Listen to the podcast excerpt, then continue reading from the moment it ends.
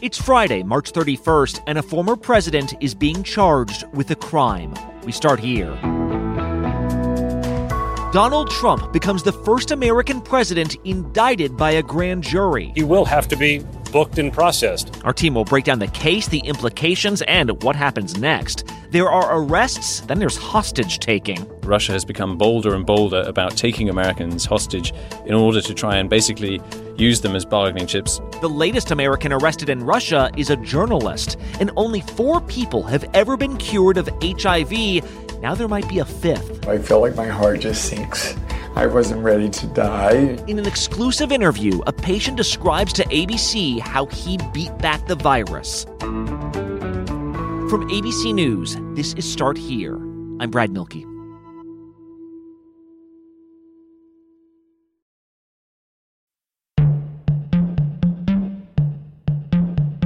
Usually, everything about a grand jury is supposed to be secret. Whether at the state level or at the federal level, these are the people who hear facts about cases from prosecutors and then recommend whether there's enough there to file a charge. Of course, when a grand jury is hearing a criminal case against a former president, it gets really tough to keep a secret. There are signs that the Manhattan DA is wrapping up an investigation into Trump's involvement in a hush money payment. Prosecutorial misconduct is their new tool, and they are willing to use it at levels never seen before. And for weeks, we've known the Manhattan District Attorney has been calling in witnesses for a grand jury to hear accusations that during his first campaign, Donald Trump arranged hush money payments for porn star Stormy Daniels. My attorney and I are committed to making sure that everyone finds out the truth. Hush money's not necessarily illegal, but lying about the payments on important documents could be. But in these secret proceedings, again, we don't know what these witnesses have been saying. They want to attack me on the 5 counts of the tax evasion or the misrepresentation to the bank. Liar. No. No. Hold on a second, George. I pled guilty. It was no secret that the DA thought he was coming close to getting this grand jury to a vote. But again, we had no idea when or what they might say. Breaking news at this hour, a grand jury here in New York City has just handed up an indictment. But yesterday, this exploded into public view as Donald Trump became the first president, current or former, in the history of this country to be indicted for a crime. Let's go straight to ABC senior investigative reporter Aaron Katursky, who was at that courthouse as this all happened, as well as ABC legal contributor Kate Shaw, who joins us from home. Aaron, the former president of the United States has been indicted for what? What is the charge?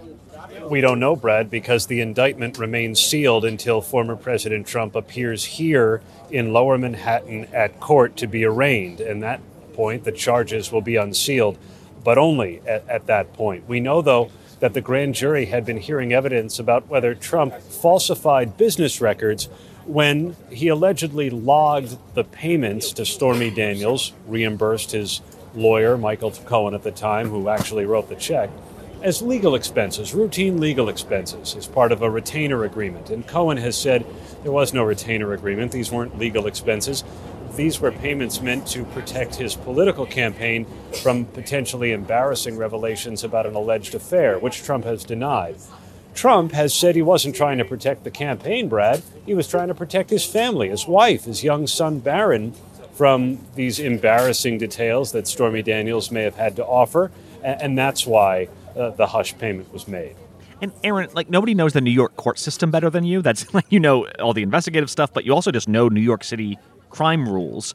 Does Trump get arrested right now? Does he go to booking? I mean, how does this work? Every white-collar defendant in New York is given the opportunity to present himself at court, a surrender. And that's what the Manhattan DA's office and Trump's legal team is working on. It'll be early next week. Tuesday is the likely day, we're told, Brad.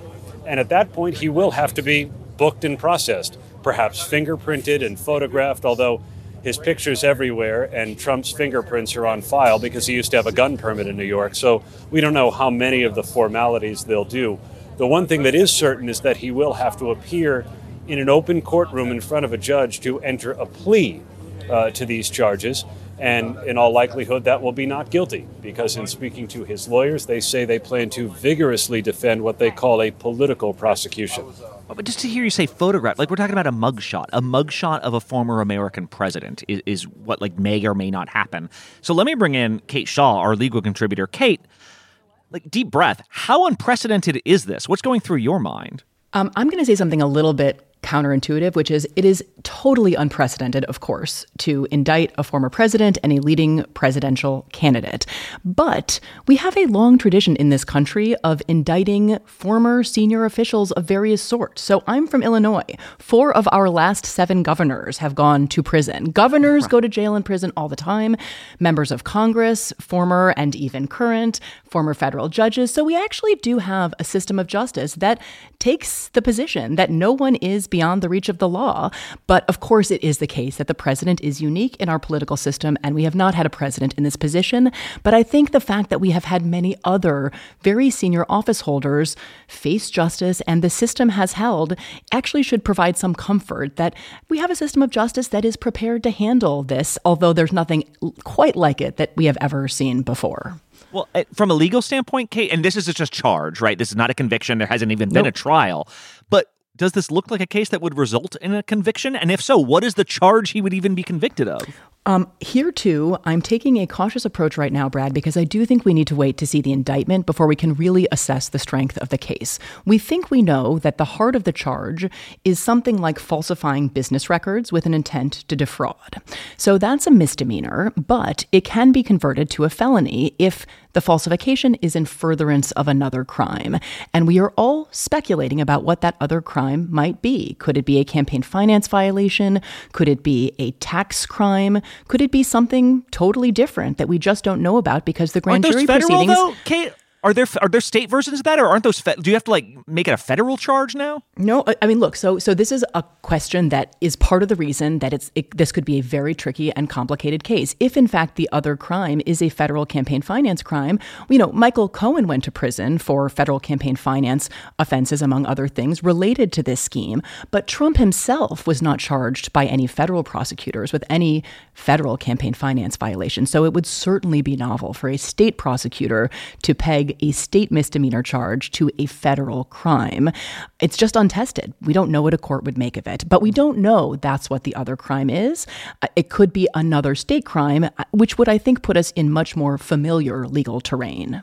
Well, and that's why I'm asking, I'm not trying to be persnickety about this, but part of this seems to be that there is what some are calling a novel legal theory that Alvin Bragg, the DA, could use here. And it sounds like it hasn't really been tested in ways that we've seen before. So, Aaron, what is Alvin Bragg's plan here as the DA? Since the misdemeanor of falsifying business records can be bumped up to a felony, I think it's likely the district attorney's office had a felony in mind. I think it is unlikely they would move to be the first office in history to prosecute a former American president on a misdemeanor charge. This case has been living in the DA's office for years. The prior DA went all the way to the U.S. Supreme Court twice to get hold of former President Trump's taxes. So it is also possible that the underpinning of a potential felony could be some kind of a tax charge. We just don't know yet. But for the district attorney's office, there's a lot riding on this case. Alvin Bragg has already won a Trump-related conviction in convicting his company, the Trump Organization, of tax fraud. And he has always said that his investigation continues and that he will continue to follow the facts and the law. What does the former president say?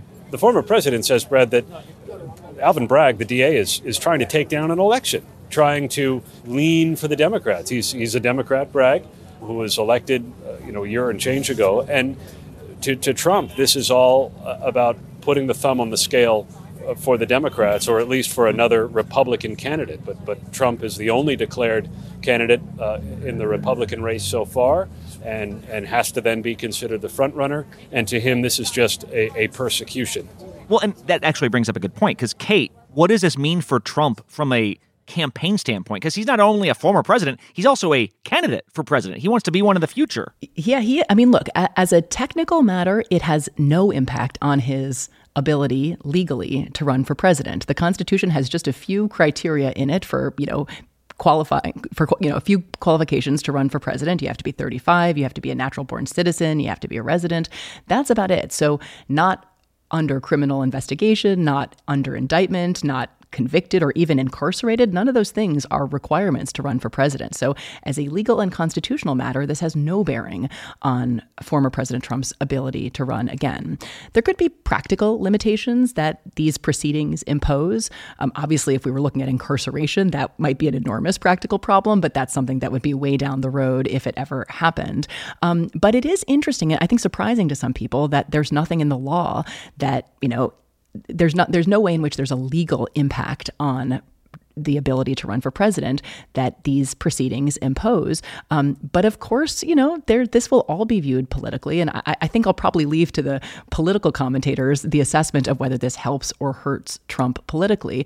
But, you know, as a legal matter, it really is essentially just there are practical limitations, and he'll have to at some point be arraigned, and so he can't be campaigning, and there will be other court dates, and those will be, you know, a potential imposition. But he is, you know, constitutionally eligible to run for president, and this doesn't change that one bit. Well, and Aaron, we keep talking about how unprecedented all this is. Could this just be the beginning of what we think of, like, never been done before sorts of charges? Because if you got the Stormy Daniels thing, there are others perhaps on the horizon. But the other things that former President Trump could be indicted on and convicted of have to do with January 6th, with tampering with the election results in Georgia, with mishandling classified documents. And to the American public, those may seem like more urgent or consequential matters. But this was the case that was closest to resolution. And you could tell that it was on the mind of former President Trump at a rally in Waco, Texas, his first big campaign event of 2024, he was talking about the Manhattan district attorney. And so whether it's for charges that seem like they will matter to national security and American democracy, or, you know, whether they mattered to, in this case here, the 2016 election, the Manhattan DA didn't really seem to be thinking about those bigger implications. He's always said, you follow the facts and the law. Would anybody else get prosecuted for this in this particular way? The Manhattan DA says they bring a lot of falsifying business records cases, which they do, but not usually as a standalone charge against an individual. It's normally reserved for banks and companies. It sounds nice, Kate, to say, like, hey, we would bring this anytime, so we're just going to do this in the order that the cases come up. Is that the way? I'm sure you're going to tell me that's the way it should be. And yet, if you have a case against the president, do you want it to be a slam dunk before you hear the other ones? I think that this is the way it should be. I think the Manhattan DA isn't and shouldn't be in the position of sitting down to think about what the right political sequencing of the various charges that are possible against President Trump, whether we're talking about the federal special counsel or the Fulton County, Georgia prosecutor or the Manhattan DA. I think that office should restrict itself to evaluating the evidence before it. And, you know, people who have looked at this, the Times has looked pretty extensively at it, have concluded that this is not a novel charge. That's an outlier charge where it looks like a stretch to charge former President Trump like this. It's relatively routinely brought. And so, you know, as a political matter, of course, it could feel like a suboptimal sequencing or one that doesn't make a ton of sense because there are bigger stakes cases out there, at least investigations ongoing. But I don't think that's the right lens through which the Manhattan DA should be viewing, you know, his job, his role. And so it seems to me that if that's been essentially put aside, then that's actually appropriate in the interest of justice. Hey, Aaron, last question. Does he now show up to, like, trial? Like the whole thing you'd expect with any other defendant? That's what we're going to see? At this point, he's treated like any other defendant. Of course, he is not like any other defendant, Brad. So the security around here has been stepped up. The U.S. Secret Service is going to help arrange for his appearance. And should this go to trial, which would probably be no earlier than, you know, a year or so from now, you could imagine all of that will have to be repeated with the security and the Secret Service and all of that. But the process is the same. And the first thing is to come in, enter a plea of not guilty, we expect, and then his lawyers are going to fight at every turn, filing motions, getting discovery evidence from the district attorney's office, and going through every usual step of a criminal prosecution. All right, Kate Shaw, surrounded by her legal volumes, Aaron Katursky out there on the streets of New York. Huge moment here. Thank you both. Thanks, Brad. Thank you, Brad. Next up on Start Here, if you want to make a swap for your spies, you better charge some people with spying. Another American's been arrested in Russia. After the break. This episode is sponsored by BetterHelp. Have you ever wondered what you would do with an extra hour in your day? I think about this all the time. I'm like, I would be so productive. I'd exercise more, or I'd read a book, or I'd take a nap, like restore myself. We often find ourselves yearning for these extra hours, but the real question is, what would you do if you were making yourself a priority? Well, how about therapy? It can help you discover what's important so you can make the most of your time. If you've ever benefited from therapy, you know how transformative it can be. It's not just for those who have experienced major trauma. Therapy empowers you to learn positive coping skills, set boundaries, and become the best version of yourself. If you're considering starting therapy, you should give BetterHelp a try. It's entirely online. It's designed to be convenient, flexible, and tailored to your schedule. You just fill out a brief questionnaire. You'll be matched with a licensed therapist. And here's the beauty of it. You can switch therapists if you're not finding the right fit. No additional charge. Take the first step. Learn to make time for what makes you happy with BetterHelp. Visit BetterHelp.com/start here today to get 10% off your first month. That's BetterHelp, HELP.com/start here. We all know there are things in life you gotta compromise on. Like when I want burritos, but my wife wants salad, the compromise is we get salads.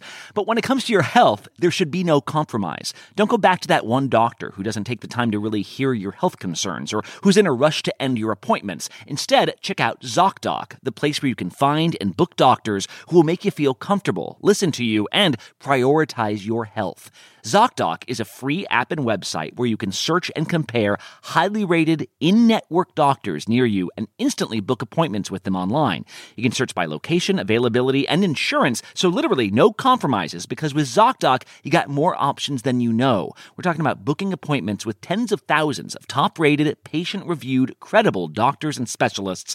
Go to ZocDoc.com/start here and download the ZocDoc app for free. Find and book a top-rated doctor today. That's ZocDoc, ZocDoc.com/start here. ZocDoc.com/start here.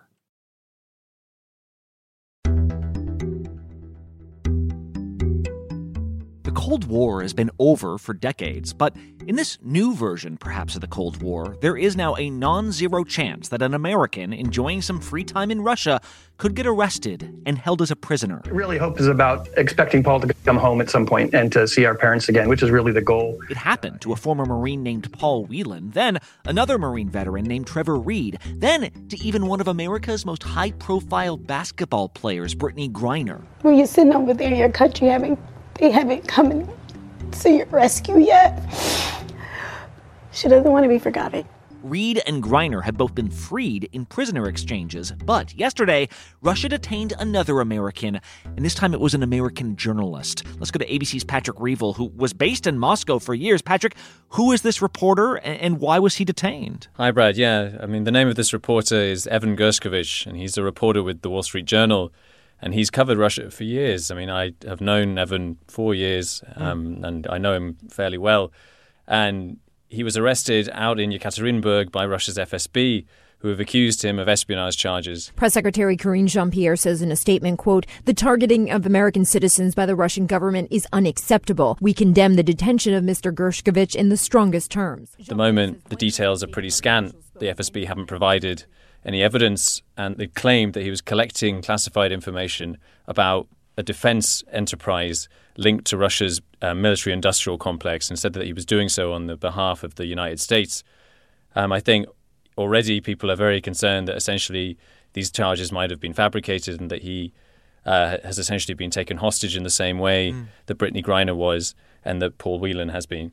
Yeah, I was going to ask, how does this compare to other, I guess, recent high-profile detentions, and does it tell us anything about Russia's objectives here? Right now, this has all the hallmarks of those other detentions. In particular, it's extremely similar to the case of Paul Whelan, the former American Marine, who was seized by Russia and also charged with espionage back in 2018. And those charges, his family in the USA are fabricated in order to keep Paul Whelan as a hostage and to use him basically as a bargaining chip. It's very difficult to get the Russian government to tell you the truth about what's going on. Unless they want to. And we've seen this in recent years, that Russia has become bolder and bolder about taking Americans hostage in order to try and basically use them as bargaining chips, to try and trade them for Russians who are held in America. And I think the fear is now that this is exactly what has happened to Evan, that they have decided to seize him.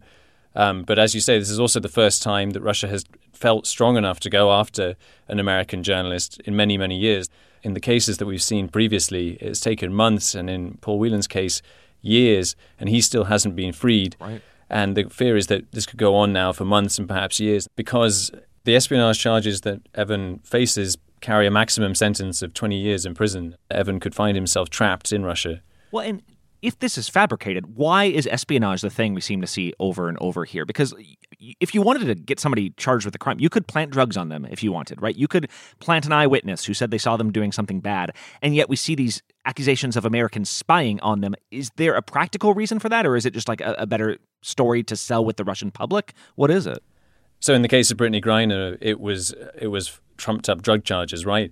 And in the case of Paul Whelan, it's espionage charges. And the main reason to use espionage charges is that they have extremely long prison sentences and also are very severe. And in theory, the Russians believe that means that they can then press for someone more important who the U.S. holds. But I think also, instead of getting back a drug dealer or something, you could get back a spy, like a real spy, a Russian spy that was convicted of spying.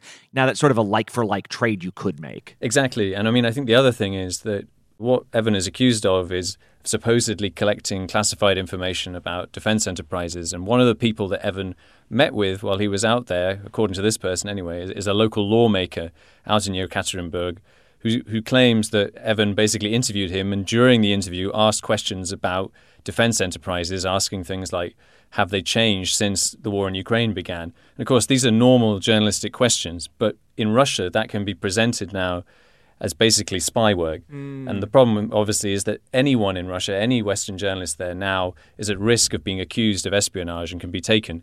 And ultimately, you know, if they want to take you, they can. I mean, they will fabricate charges against you and they will take you.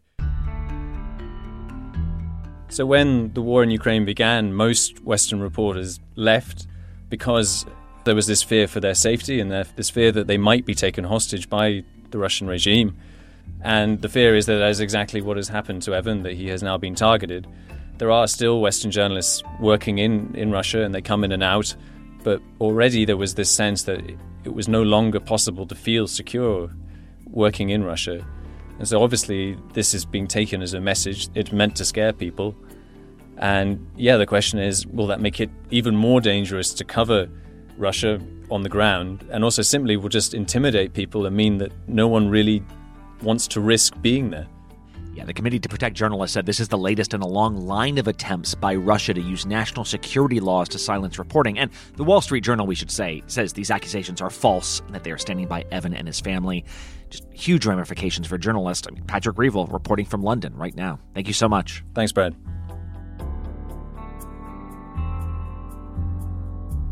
All right, one more quick break. When we come back, there aren't that many people on the planet to talk to that have been cured of HIV. Well, Juju Chang just interviewed one of them. You're going to want to stick around for this. One Last Thing is next. Hey, I'm Andy Mitchell, a New York Times bestselling author. And I'm Sabrina Kohlberg, a morning television producer. We're moms of toddlers and best friends of 20 years. And we both love to talk about being parents, yes, but also pop culture. So we're combining our two interests by talking to celebrities, writers, and fellow scholars of TV and movies. Cinema, really. About what we all can learn from the fictional moms we love to watch. From ABC Audio and Good Morning America, Pop Culture Moms is out now wherever you listen to podcasts. And one last thing. We've spent decades holding charity events hoping to find a cure to HIV. But in what's perhaps one of the biggest stories of the last 50 years, this disease has been effectively halted in more and more people. Preventative medications and treatments have revolutionized what it means to live with HIV. And yet a cure is still basically unheard of. Out of millions diagnosed and the 1.2 million people living with HIV today, only 4 people in history have ever been deemed cured. Well, there now appears to be a 5th. What was it like sort of walking into the history books? You know, I'm really happy I'm able to come out and tell my story. In his very first interview since being treated, Paul Edmonds spoke exclusively to ABC's Juju Chang, and he told her in some ways he's really lived the entire story of HIV in America. And I just knew I was different. He grew up in a Southern Baptist household in Georgia. When he headed to San Francisco, he says, he experienced for the first time what it felt like to be a proud, liberated gay man. But then a new virus began killing his friends one by one. And there was so much fear and stigma. He said people were shunning each other. There was so much misinformation at the time. Well, it was quite scary because no one really knew what was happening. What did people call it?